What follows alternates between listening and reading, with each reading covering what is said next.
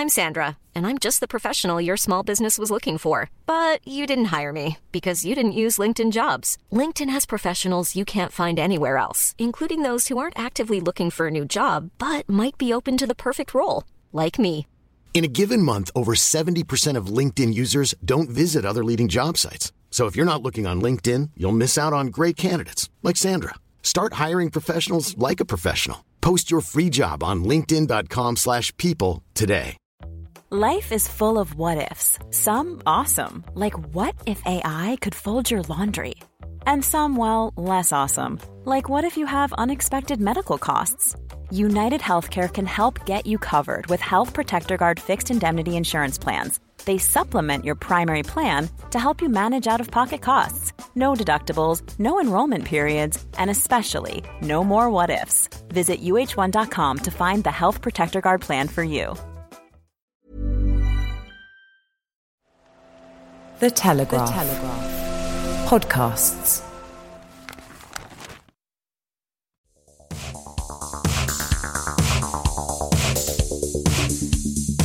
Hi there, podcast fans. I'm Tom Gibbs. Welcome to Telegraph Audio Football Club. Today, reaction to a 2 0 Chelsea win in which Padawan learner Frank Lampard tactically outclasses Jedi Master Jose Mourinho and in the process reawakens the Tottenham manager's dark side. Tis the season to appoint new managers with surnames beginning with an A will run the raw over Arteta, Ancelotti, and a dreadful game between the two sides they need to fix. Plus, Liverpool are champions of the world, but does anyone care? Leicester lose some of their sparkle. Manchester United have a Hertfordshire nightmare before Christmas. And we ask our panel, who are you putting at the top of your tree? Let's take you now into the audio recording facility where I'm joined by Mina Rzouki. How are you, Mina? I'm like the world's most tired human being at the moment. Come on, mate, it's Christmas. I know. And and you know what it is? I, I was telling our producer Joel that maybe I'm just so well rested because I'm not doing that much that I just can't sleep at night. So I have amnesia and now I'm not getting any sleep. So, Not amnesia. What's the other word? uh, Insomnia. insomnia, yeah. Clearly, you're not firing on all cylinders. Like, big run after this or something, surely. Like, go and do something to Run. really Are you exhaust- mad? I need to nap. Okay, okay. We'll, we'll work it out. JJ Bull, how are you? Well rested? Yes. Well, yes, I am. Good. I think it's important to be well rested, or at least pretend. I agree. It's, it feels a little bit like a weird job interview where you're trying to say something to please me. uh, that's, I mean, that, no. No. Okay, good. Yes.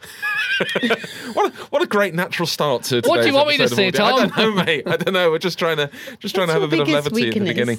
Uh, it's it's a small um, but perfectly formed group today. We were going to be joined by Sam Dean, but he's had to head off to Arsenal to talk to Mikel Arteta. But we'll have him on the phone a little bit later. Let's start instead with Super Sunday, as it's written here on the script. Sun spelled S O N. Uh, once again, unfortunately, we've got to talk about racial abuse for Rudiger. This time uh, at Tottenham you'd have thought in this case, Mina, it would be fairly easy to identify the culprit behind this, given the number of cameras at Tottenham. It's, it's obviously the newest ground in the league, uh, so you'd hope this will be dealt with quite quickly. Yeah, absolutely. I think that this is something that we're seeing. It's almost like making a return now all the time. All I don't know what's really going on. Obviously, like you know, this is a huge issue in Italy that we're trying to target, evidently with poor artwork. But when it comes to England, the best thing is is for players to call it out, uh, for the protocol to be um, put out there and uh, executed.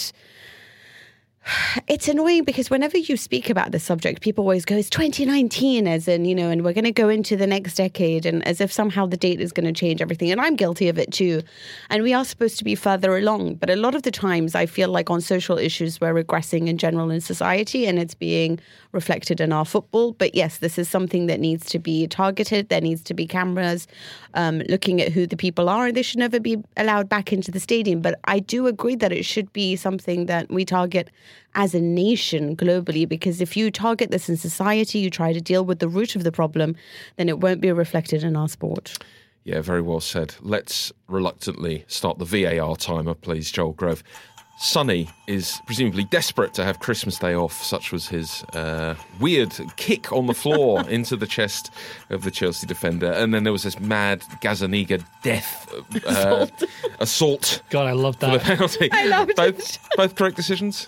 Yeah, Son seems to think he can get away with these sorts of things because he's like He's got everyone's a mate. record, hasn't he? Yeah, he does it all the time. His little petulant things. I get it because I think I'm quite nice when I play football as well. Like Sonny seems to be, but then then again, you leave a little bit in. and No, you're I'd like, what am so do doing? what he'd do. And uh, Son's done that a few times before, but he's not got away with it now because of VAR. And he's like, oh, I can't believe this. But then the penalty is hilarious. Like uh, on the old, I think it was FIFA 99, me and some people on Twitter worked out that there was a button you could push to do a deliberate foul. But like that's a proper like flying through the air kick. No need. You could easily have caught it. Fantastic. It was good I VAR, loved it. Oh. right? We we had we had a good VAR game. Those were two things that went Yeah, the yeah. other way in the initial decision. Yeah, Absolutely. Do we also have a one minute timer if we're, if we're talking nicely about VAR? What about Tottenham in this game? They were all over the shop. Uh, yes. It's it's funny. So Mourinho's been talking a lot about how he's had no time to work in the training ground to do anything with his players. So the, the ideas he wants to put across, he's not had time. This is the first week he's had to work with them, but because of the upcoming fixtures and the busy schedule before, he gave them two days off at the start of the week to, I guess, rest, which is important. Make sure the players are on side with you and things like that. But then he turned up at the game, and Lampard changed his system to to match Spurs. Got it dead right there's a, a couple of things with it. I don't think it was a masterclass that Lampard put on. He's effectively doing what Antonio Conte used to do. It's the same team. Even Alonso was back in the side, so it's basically exactly the same thing. Um, Kante uh, uh, and Kovacic in the middle of the pitch is a lot like what Conte had before when he was there. Um, rather than Jorginho was a bit of a liability in a two. You can't really have him doing that job. And the way it worked was that because Spurs line up with the Kane as a nine, Dele behind him as a as a ten, effectively a second striker. Chelsea had three centre backs, so that's three versus two, so you can outnumber them. But because the uh, because when Chelsea when Chelsea played out from the back, they had a three, so Spurs' front three couldn't really get to them, and they always had a spare man wide to move the ball so they could progress up the lines really quickly. But when Spurs had the ball and they move into a back three because Vertonghen tucks in and Aurier pushes up. It meant that Alonso could then block Aurier, so he's not available for an option. I mean, whoever was on the other side was blocked by the other wing back, so they couldn't get forward. And you saw that the rather than have Mount and Willian wide trying to press the other centre backs, they stayed just in between them both, so there was no real forward option. So Spurs were stuck in their own half. Distribution was poor, but that's because Chelsea blocked it really well, and they weren't able to get out of their own half. I thought Chelsea were just decent. I love that you you refer to it as like the Antonio Conte way because I was surprised that no one else had said that, and I was like that. That's what, what's really funny is that Willian who Mourinho did oh after did the he? game. Yeah. Oh, I didn't listen to He's, that. Well, he's it's this is the thing. that It's I know the mask is going to slip, and I think it started already. but he goes rather than being like, I think the suggestion was that, that Lampard had performed some sort of tactical miracle. Like Lampard's a decent coach, Mm. and he and it, it, what he's done is clever, Yeah. But it's the basic response to what he knew Mourinho would do. And I thought Mourinho might be a bit smarter actually with it, but uh, He but did make Lampard, changes yeah, well, he did, yeah, but but Lampard um, could play that system well because Chelsea's players are completely like au fait with it, like they know the system, which is what Mourinho said. Like he'd played a Conte's a a system that Conte had them familiar with, so it worked. Whereas Mourinho couldn't can't switch his because his players are only really good in a couple of them, which aren't very different. It's, it's funny that Willian, who disliked Conte the most, was the best player in Conte's system.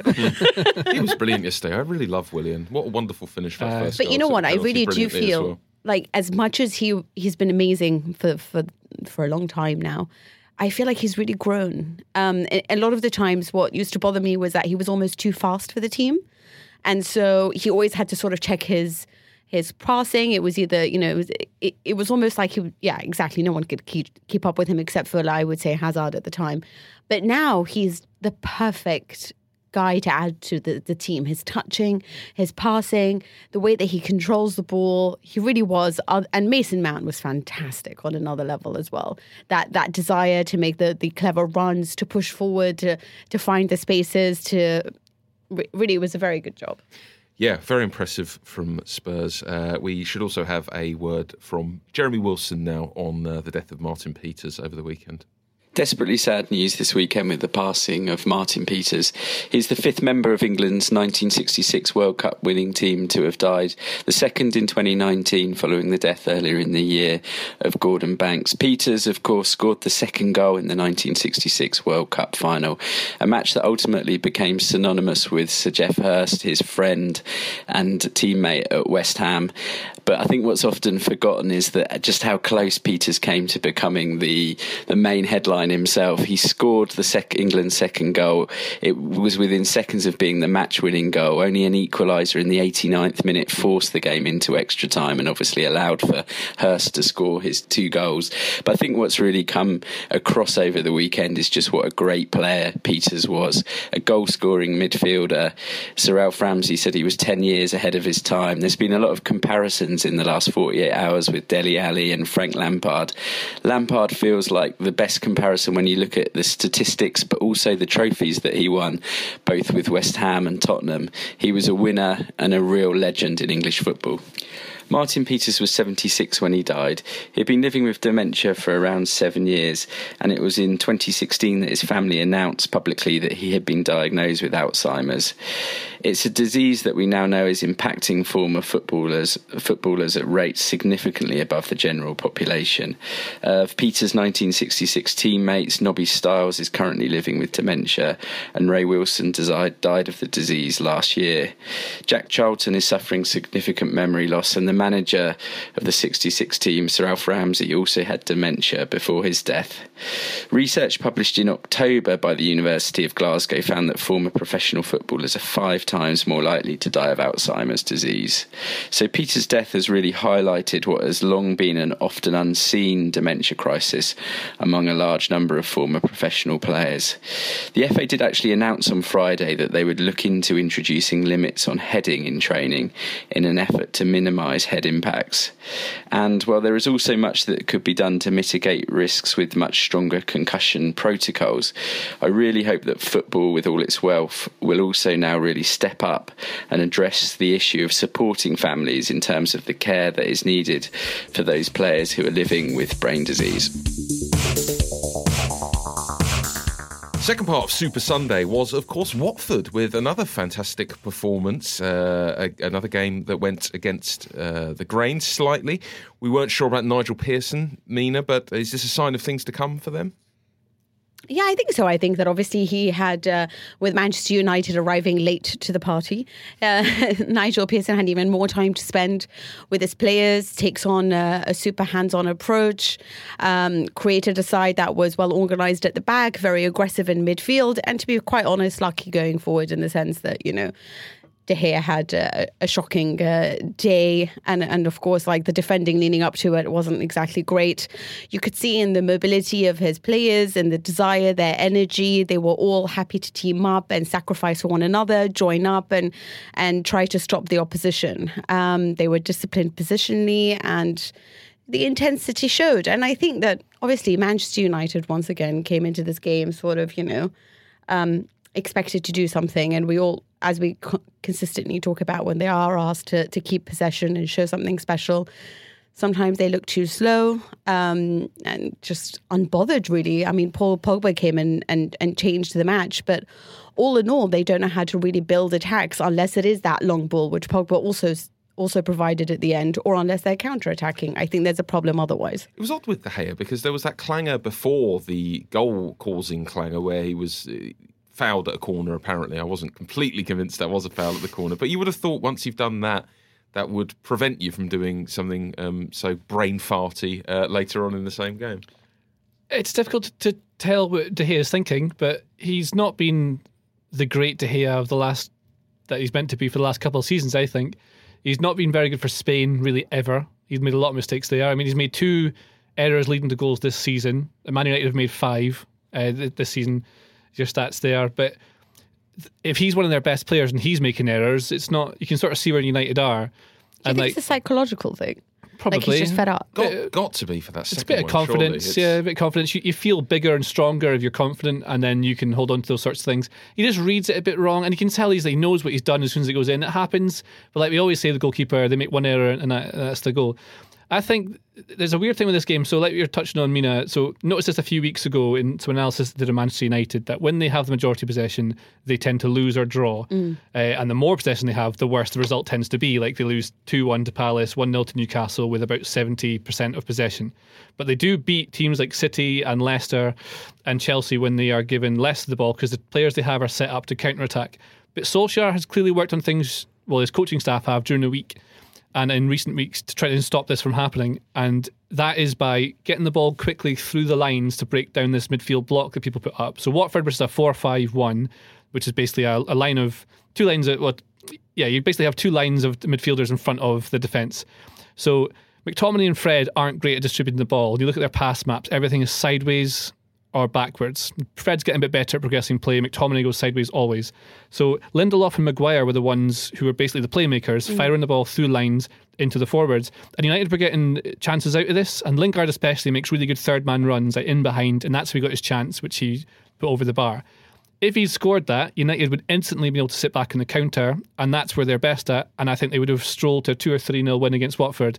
But the players aren't taking the chances Solskjaer's planning is correct. Like the way he set them up is is the right way to do it. And there's things they're doing that make a difference. When Pogba comes on, totally agree. Change the game because he could hit those balls that uh, split defence straight away. But also his positioning, he was taking up space between the lines later on in the game, which is forcing Watford back. So as soon as he was on, United had even more of the ball, but squeezed the pitch because mm. Watford would push back because Pogba was in position, and then they were able to do these little there's little patterns of play they've got where one player fires the ball forward, one guy touches it off with his first touch to another who plays it forward, and then there's an overlap run from the side. And you can see they do it quite a lot. It's definitely done on the training ground, and it works, but there's just not finishing chances. Yeah, but is this you see, my issue with this is that even when Paul Pogba came on, and obviously he did change the game because he is one of those players that, firstly, his passing range is, is ridiculously beautiful.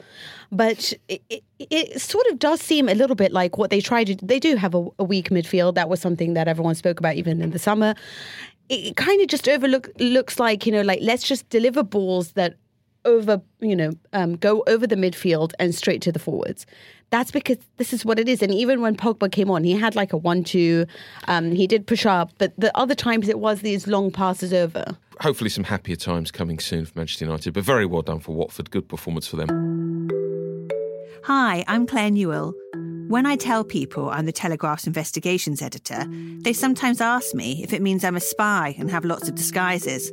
And there is a bit of blending into the background, but generally, I spend lots of time working with sources, piecing together evidence to reveal wrongdoing and hold the powerful to account. Our stories question, scrutinise, and inform. But we can't do that without the support of our subscribers. Their contribution allows us to dedicate time to stories, such as our investigation into the allegations that Sir Philip Green had sexually and racially harassed staff so if you'd like to support what we're doing and get unlimited access to the huge range of quality journalism on politics, sport, business, culture, and more, head to telegraph.co.uk forward slash audio, where you can get 30 days free access to the Telegraph online. And after that, it's just £2 a week. That's telegraph.co.uk forward slash audio, or click on the link in the show notes to this episode. The boy wonder, Sam Dean, joins us in his car on his way to see Mikel Arteta. Sam, uh, Arteta watched his team against Everton on Saturday. What do you think he would have made of Arsenal's performance, and what's going to be at the top of his in tray? Um, I think they actually looked more solid than usual against Everton, um, which is a sign of progress to some extent. But also, they had absolutely nothing going forward. Um, the team selection was bordering on hilarious from Freddie Ljungberg, who basically decided that I've got one game left and I'm going to go down swinging and binned off all the senior players, including Mesut Ozil, who had a foot injury. But Ljungberg said, uh, yeah, Mesut couldn't play because he's got a foot problem. But he, even if he was fit, I wouldn't have picked him, which I really enjoyed. Um, gloriously needless sort of beef there. But clearly, uh, for the last three weeks, Ljungberg's been trying very hard to get the senior players to buy into what he's trying to do, and they clearly haven't done that based on his uh, unhappiness with them and the fact that he's basically bombed them all out in favour of the kids who he's worked with for a couple of years and really likes. Um, but as for Arteta, uh, I think the main the main issue is, is the midfield and sorting that out. I think Ljungberg's made a bit of progress there in terms of solidity and making them have an actual shape, which they lacked under Unai Emery when it was just completely chaotic. Um, I think if you fix that, then that should protect the defence more and it should free up the attackers a bit more too. But there are so many issues in that team: lack of confidence, uh, lack of goal scorers beyond Aubameyang. And it'll interesting to see where he starts and how long it takes for Arteta to impose the sort of style of play, which we can only assume will be similar to what Pep Guardiola does at City. So, set our expectations for us, Sam, because it feels like on one hand you could argue Arteta is a very highly regarded coach. Everyone who's been close to him and seen him work at City is, is very impressed with him. The other argument, of course, is that he's never managed a football match in his life. Yeah. Uh, what are you expecting from him? Um, well, I'm not expecting anything drastic immediately. Um, he said last week on his unveiling press conference, he said in the sort of to, to the newspaper reporters afterwards upstairs in the director's box, he said um, you can't build a, a process like a similar to a Guardiola-esque process right now because they haven't got the time, they haven't got a pre-season. There's two games, two or three games a week for the next two months, pretty much for Arsenal. So he's going to have to, in his words, he needs to find an immediate short-term impact first, and then build the process after that. Which I think I took to mean don't expect Guardiola sort of esque tiki taka anytime soon, which I think is interesting in its own right. I don't expect him to sort of completely revolutionise the team uh, in terms of their style of play, but I do expect him to get them playing with a bit more cohesive pressing, more intensity, a bit more organised, a bit more disciplined. And he was quite, he said himself, I'm going to be quite ruthless. If players aren't buying into what I want to do, and they're not going to play. So you can only assume that the likes of Ozil, Lacazette maybe, even Granit Xhaka, maybe even Aubameyang, are going to have to sort of fix up, look sharp, or they're going to be in trouble. Bring some Dizzee Rascal energy to Arsenal. Yeah. Uh, what about off the pitch, Sam? It was interesting. I thought on Saturday you could hear in the stands there were some chants from the Arsenal fans about Arsenal fan TV and them not being entirely happy with them. And then there were some uh, arguments after the game as well, which were on social media. How disillusioned and divided are the fan base at the moment? Yeah, it's pretty grim. Um, I mean, the Arsenal fan TV debate is almost a whole separate issue on its own. We could do that for a good two hours, but um, fans turning on each other is never great. Fans turning on their own team is never great, and we've seen both of that quite a lot this season already. Um, obviously, the Granit Xhaka booing and subsequent uh, stripping of the captaincy was the most obvious example of that disillusionment sort of seeping onto the pitch and affecting the, the players. Um, the fan TV thing is interesting because obviously the, the main accusation against Arsenal fan TV is that they uh, create a climate of negativity which causes sort of extremist views to flourish. Yet I would argue that shouting "Get out of our club! Get out of our club!" is also creating negativity and only fueling that further. So I'm not quite sure what the answer is here, but uh, you can only see this one rumbling on, unless, unless of course Arteta has an imme- immediate impact. They beat Bournemouth 3 0 on Boxing Day, and suddenly everyone's happy again. It's a new era, and all the people who get angry have changed their Twitter pictures to black and white ones of Arteta looking moody and saying, you know, at, at Arteta ball 1004 all that kind of thing, and everyone's happy again until the next crisis. Oh, a wonderful vision of the future, Sam. Thank you very much. Drive safely. Thanks, Tom. Sorry for the noise. Never apologise. Should we ever talk about Carlo Ancelotti? Everton, understandably, their fans are pretty excited about appointing such a high profile manager with such a brilliant track record, but it is an odd one. Does he have much of a record in sorting out bang average teams, which is what Everton are? The only team that you can sort of compare it to would be he was at Reggiana for not for too long, but even at Parma, he inherited a team that had, for example, Gigi Buffon, William Thuram, Enrico Chiesa, a great uh, Hernan. Crespo, all the rest. It's that, that dream team you get in Championship Manager. He's a like his style of management is meant to be quiet and calm. He likes to get responses and opinions from his staff and players. Likes to involve everyone and then to makes the right decision. He's also been talked of as a real tactical mastermind. He's um, introduced a lot. I mean, I was talking to Mina about this for a piece I wrote, and you were telling me he was made up the Christmas tree and moved Pirlo back to deep line Deep line playmaker. midfielder- Playmaker, yeah. Um, he also wrote a book about the Christmas tree. Um, he in football, not just the trees. you know, yeah, sorry, I said in in the of football formations. Um, I think that he's evolved because he was a guy that was quite wedded to a certain philosophy at the time. He spoke about not finding a place for the likes of Roberto Baggio in his formation, and so it's like, oh, I've got to give him up because this is the kind of team that I want to play. And then, obviously, with time, he realized that being pragmatic meant that you have to adapt to the players that you had. Um, and then what he was really good at, I mean, I know that he's always, always had spectacular players. I mean, honestly, at Milan, uh, even at Parma, um, Bayern, Real Madrid, it's always been just a collection of exquisite footballers who can all think on their feet. And Despite that, though, I do want to say that he manages to create this cohesive unit. And for me, nothing was more beautiful than Real Madrid in his last season. He went on an 18 match run at the time, a winning run, and he did so without any defensive presence in midfield, with effectively what was just a bunch of number 10s. Do you think he'll work at Everton though? I think it will be okay, but th- he won't be able to get much more out of the group of players that he already has, and that is Everton's big problem. They're kind of stuck where they are because the players they have, like we said so many times before, are of a level below that of teams above them.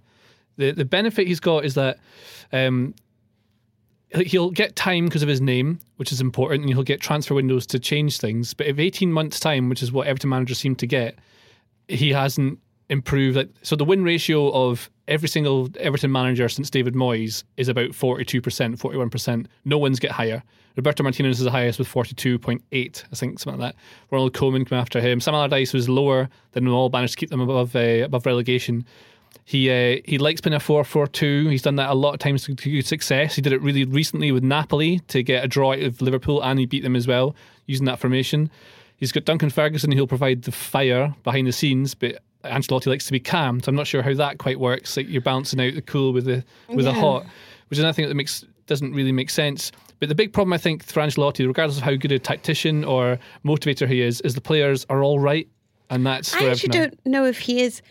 It's strange because I'm actually not sure if he is this great motivator. Um, he, you know, like he famously in Bayern like lost the players because they were like having all these intense high, high training sessions behind his back because it was like ooh, you know. And then he came out saying, "I don't kill my players in training." Um, my issue is that he's always played or rather presided over a team that had players that were on another level of professional. So I'm talking about taking on like Clarence Seedorf and Andrea Pirlo and Gattuso and then or having like Ronaldo or having, you know, Sergio Ramos. You don't really need to go to these guys and be like, you really need to give it your all against Alaves. You know, you kind of just know that Ronaldo's going to want to score 10 because, you know, this is the time at Napoli, he didn't have those players. And he found a team that was sometimes depressed, that felt like the president wasn't grateful to, to what they've given. And I don't know at Everton whether he's going to need to be a little bit more of a, right, you need to be a little a- more authoritative. I'm not sure if he has the players that can sort of not need him as much. And so he doesn't need to be the good guy that takes away the pressure. He needs to add the pressure, is my in my opinion. A bit like Chris Wilder, my, my favourite man. Well, I would have Um, said that would be actually a perfect kind of manager for Everton was someone who can make.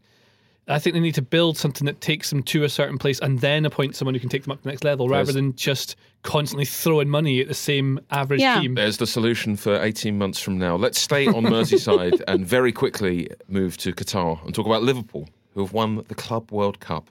Two 1 0 wins. The first one, a very, very late goal in normal time. The second one in extra time. Is anyone else beginning to get real Sir Alex Ferguson peak Manchester United vibes from this Liverpool team? They just seem to inevitably win games now. I think they're brilliant. I absolutely love watching them, and they've been so so bad to watch for for many years. It's really average. Those kind of games where they should win but end up losing one 0 I think Klopp's got them playing just great football, and uh, like Roberto Firmino might be their best player, if not the best in the league just now. But you notice him more when he's not there. It's really weird. When he comes on, they came on against Monterrey, and instantly Liverpool were miles better. He scored the winner in that game, and he also scored the winner in the uh, the actual final. He every time he comes off the bench, he's I think he's done it four times this season. He's either provided an assist or a, or a goal. He links everything together. But like I said, when, when he's not on the on the pitch, you you notice because Liverpool don't they're not the same. They can't break down teams. Yeah, for, for the way that they play their football, he's absolutely essential because he just brings it all together. He's like the glue that brings them all in. But doesn't get those glamour stats. He doesn't get like goals or assists that many. Do you But know? I, he's that guy. He's like Benzema. No one cares, right? Like, as in, like the guy can like do everything in the world, and everyone will be like, "Yeah, but is he really Aguero?" You know, and you're like, "Oh my god, he's like amazing." What about this tournament, Mina? It's there's a sense it's not that big a deal in this country, but is it held in high regard elsewhere around the world? Um, a lot of Europeans no don't hold it, and I think that you always tend to be a little bit snobby about things that you know that you're going to win because you're just better. Um, it's a huge deal in South America. Um, they, you know, for them they'll like uh, Corinthians at the time took like twenty two thousand fans to play Chelsea uh, in 2012. Um, whereas Chelsea, I think, had like a, a, thousand fans over there. There's a huge difference for them. This is something that they go and watch. They they think that they have a chance of doing something special. I don't know whether the new format in 2021 will bring in more people and more interest. Um, Real Madrid certainly took it seriously. They you know they did want to win these games. I think teams in general, and I thought Liverpool wanted to win it because it's the first time and it's the it's the trophy they didn't have. I think it's great. I I love it. I've always thought it's an awesome competition, but I think like everything, especially in well in Britain, I don't know what the rest of Europe's like, but the snob snobbiness about it comes from not knowing much about it. It's a bit of ignorance. Like people don't know who Monterrey are, who you know, they heard of these teams like Corinthians or Flamengo, but they don't actually know who plays for them, who they are, so they can't judge how good they are. Therefore, it must be some foreign nonsense, and the Liverpool walk them Do over. you kind of feel like it's like the bad, ugly sister of even the Europa League? Because I feel like no one cares about the Europa League. No, I mean, I care deeply. yeah, I like the Europa League. I think because it's the world. It's the World Club Cup thing, and you only qualify for it by getting to the Champions League. It should be held in higher regard, and it mm-hmm. would be. There were more money into it, probably. But it's I, I really think it's got to do a lot with people not knowing much about it and who the teams are that they're playing against. More money required in football. That's JJ. Beeston. yes. Let's have a rattle through the rest of the Premier League now. There was a terrific game at Airline Stadium North where Jamie Vardy scored a fantastic goal, continuing his brilliant run, but then Manchester City just overwhelmed Leicester in the end. Was this a reality check for Brendan Rodgers' team, JJ? Not so much a reality check as that Leicester can see where they are. They're That sounds like a reality check. well, I Yeah, don't that's think, exactly the definition of a reality check. I, I don't think they thought for a minute they'd realistically be that they're better than City or that they'd really push them to hold the seat. I mean, City, I'd imagine would catch them up and get above them to second, and we'll push Liverpool for the end of it. Leicester have a great team and we'll get there, but it just takes time for that that winning mentality to, to cultivate inside it. They've they- they've got almost everything, a bit of a sh- small squad, but City haven't been great lately, so it's good to see that they've turned up again. I, I felt like it wasn't Leicester though. Like I couldn't say to you this was all like you know typical Leicester and and, and this was typical City having a game. I just felt like sort of mm. Leicester didn't show up. I, I just thought City were just fantastic in this game. I Yeah. thought they complete. I, I thought it was a real sort of show of dominance, and yeah, as JJ says, mm-hmm. I, when you have Kevin De Bruyne. yeah, And he's- Rodgers adjusted as well. Like he changed the way his team set up, so they would This just is put what the I- ball over the top for Vardy, which is kind of it makes sense. It's a sensible tactical choice. Yeah, I guess so. But then they didn't win any of the balls in the in the first half. They were just they, they weren't as strong in possession. I didn't feel like I, I feel like they got very intimidated in the first half. Maybe, but then like I think what Tom's saying that City were so good with the ball, and another another day, so they played another three times that game. The ball might drop a different way a couple of times, and they break and they. But you still think it'll be a City win. Uh, not necessarily. I think Leicester will beat them. Uh, City are the better team, and they should have won that they game. are the better team. But yeah. yeah. Two teams Mina Rzouki is deeply in love with played on the south coast. How impressive were Sheffield United in seeing off Brighton, Mina? Okay, I'm not that in love with Brighton. You're in love with- you're in love with Graham But I do like Graham Potter, yeah. I, I don't know what it is that I love so much about Sheffield United. Um, is it the fact that they know how to defend? Is it the fact that they have this beautiful line of five and then three in midfield? And they and you know what it is? Unlike teams like Arsenal, for example, who sometimes when you have players that run at you, they just keep dropping back and back. They actually do proactive defending. So they are so not not only are they perfectly disciplined and organized at the back, but they try to win back possession. They try to tackle you. They win their aerial duels. They're they're just so good. And then and then going forward, I mean, I would really like it if McGoldrick was a little bit more efficient. But the the how much these two work, how annoying they are for the opposing centre backs. Um, you know, they're just this side that don't have sort of. You looked at Brighton, and what I I do love the way that they play their football as well, and I do think Potter's amazing, but they do make a lot of mistakes. And Mathew Ryan isn't exactly the world's. You know, I mean, he, he made he was really happy to get VAR to sort of you know give him the reprieve on the two mistakes that he made, but. Sheffield United for me are just such a well balanced team that are so good going forward, that are so good defending. That kind of balance is the reason why they are where they are, and teams like Villa are fighting. Yeah, one of the stories of the season, uh, Sheffield United. It'd be interesting to see what Brighton do, perhaps with a bit of money at some point. And, uh, Yeah. and Potter there, you would thought for the long term, there's definitely. You would expect some improvements to be had there. What about Villa, JJ? Big win for Southampton, who seem to be much better away than at home, but looks like the wheels are coming off a little bit now for Aston Villa. Uh, With, with, there was the talk at the beginning of the season that people were reminded of Fulham in the previous season when they bought a whole new team, and it, it is looking a bit more like that way for Villa now. And now they've lost John McGinn as well for several months, which is terrible news. Yeah, Uh, I I don't know if the wheels have the wheels come off or they were just never really properly on. Like, they I were- agree with that. Yeah, like Villa, Villa are fine. I don't think I've at any point I've thought they were really great. I think Grealish has good moments. Uh, McGinn is massive, but teams have sort of figured out if you can outnumber McGinn and Grealish in the middle of the park, they're really weak in other places. Mings is a good defender, but you know one man doesn't make a defence. Uh, the goalkeeper's fine. Uh, the goalkeeper Wesley, this goalkeeper, this forward Wesley's been all right as well. They just lack a few players that are as good as others and teams around them of a similar level. Like I'd even put maybe Newcastle in a similar sort of quality of player that they have are just playing a super defensive, relying on one chance from a counter attack kind of game. But Villa want to play the Aston Villa way, I the, oh, agree. the Dean so Smith agree. way, and it's it doesn't Yeah, work if the players aren't good enough. Can I just say one thing Yes, that you said do. that they're so good at home, and there's just being it's always being spoken about with Southampton. Mm-hmm. Sorry, being better away than at home. Yes. Can I just read the games? It's Liverpool, United, Manchester United, Bournemouth, Chelsea, Leicester, and Everton that they played at home. Right. That's a hard bunch of, of teams, and the ones that they won away. I mean, you, yes, it is Brighton and Sheffield United that we've just spoken about, but they both suffered a red card in those games, so they were playing against ten men effectively. Um, you know, then it's Norwich and and and what like. I just feel like that's why it looks like they're just so much better away, and Yeah. I just wanted to clarify that. a fair defence. What about Newcastle United, Mina? Unbeaten in their last eight at home in the Premier League. Um, St James's Park, not as many people there as there used to be, but becoming a real fortress. Get Steve Bruce a statue outside, right? I know, I love him. Um, it's it's funny, you know. I mean, obviously Benitez was great, but he was a tactician. The the the aura at the club was, you know, a little bit anxious, and and people were at the time, well, still are angry at the ownership. But what you have with Steve Bruce is that not necessarily defense first, and then we'll see what happens and try to get a goal. It's a little bit like let's tailor make these, you know, tactics depending on who the opponent is. He obviously had more money to spend as well, but it just looks like the environment, you know, the way that Almiron like you know, celebrated, it just seems to be a very happy environment, and that kind of thing breeds success. It breeds confidence, and everyone there just looks to be really having a good time. Benitez, a lot of the time, isn't the kind of guy that you want to sort of, you know, you want to rush to training to see. This is where Ancelotti is that kind of guy. And I do think, like with Steve Bruce, I want to play for him because it just looks like it's a great time over Yeah, there. I'm, sh- I'm sure he could use you, Mina. Busy I think Christmas so. period coming up. Mm. Absolutely brutal game at Dean Court between Bournemouth and Burnley. Five shots across both teams, and uh, I saw Duncan Alexander tweeting that Riyad Mahrez had double that himself for Manchester City on Saturday. Um, I wonder if you saw the XG for this one, JJ, and uh, I wonder if you think we should dock Burnley and Bournemouth points for fouling up our sport.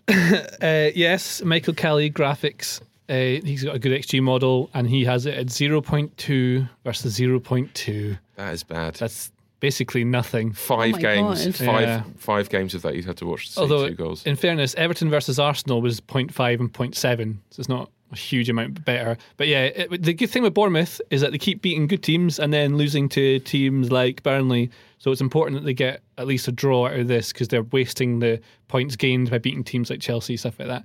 So at least there's a positive to that, I guess, in, the, re- in one regard, showing a bit more solidity defensively. Perhaps. Perhaps. Just seem convinced. Perhaps. Play that funky music, Joel Grove. It's time for a song for Europe.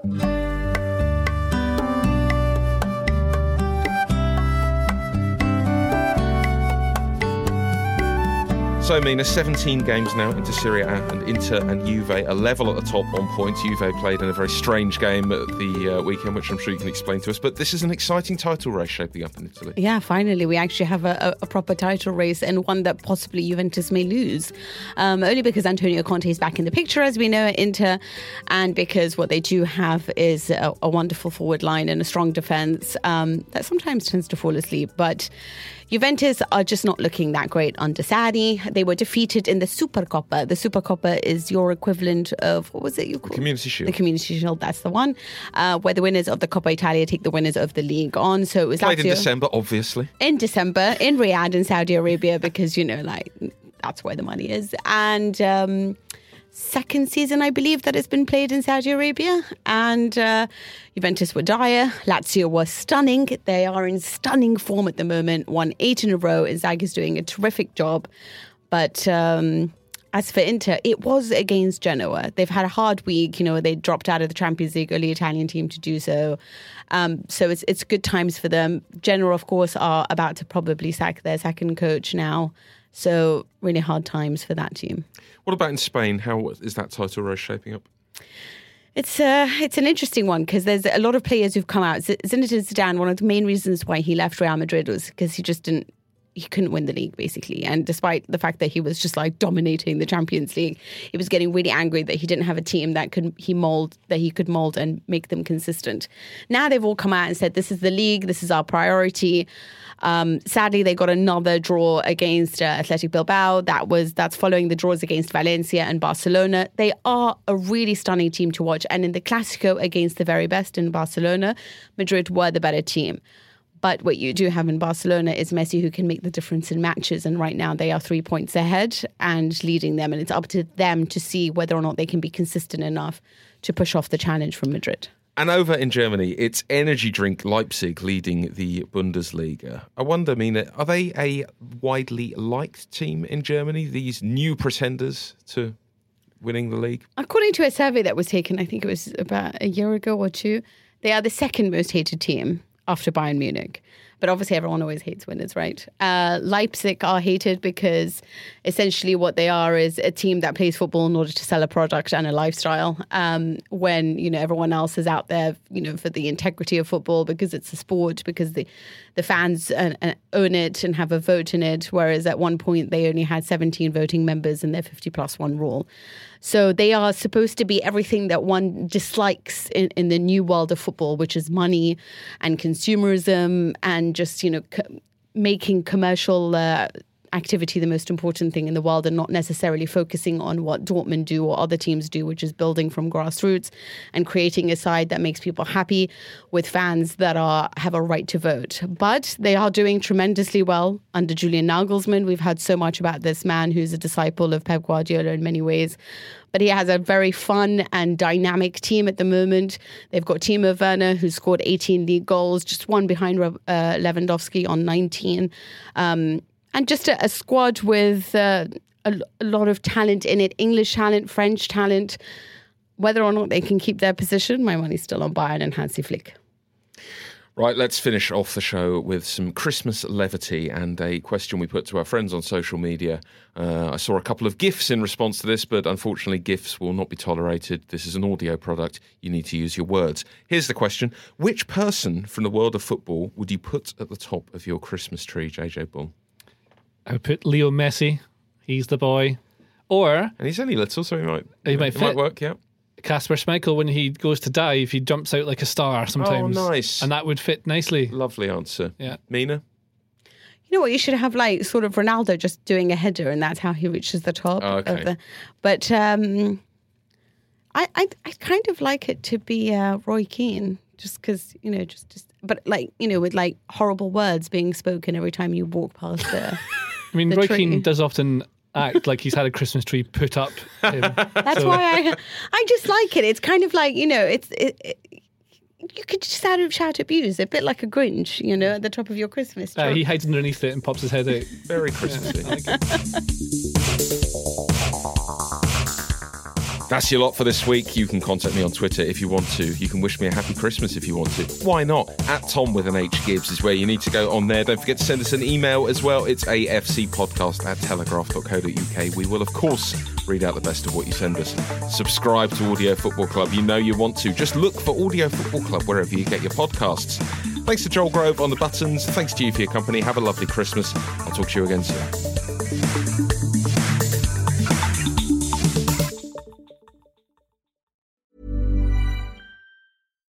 Deserves the best, and there's no better place to shop for Mother's Day than Whole Foods Market. They're your destination for unbeatable savings, from premium gifts to show-stopping flowers and irresistible desserts. Start by saving 33% with Prime on all body care and candles. Then get a 15-stem bunch of tulips for just $9.99 each with Prime. Round out Mom's menu with festive rosé, irresistible berry chantilly cake, and more special treats. Come celebrate Mother's Day at Whole Foods Market. Hey, it's Danny Pellegrino from Everything Iconic. Ready to upgrade your style game without blowing your budget? check out Quince. They've got all the good stuff shirts and polos, activewear, and fine leather goods, all at 50 to 80% less than other high end brands. And the best part? They're all about safe, ethical, and responsible manufacturing. Get that luxury vibe without the luxury price tag. Hit up quince.com slash upgrade for free shipping and 365 day returns on your next order. That's quince.com slash upgrade.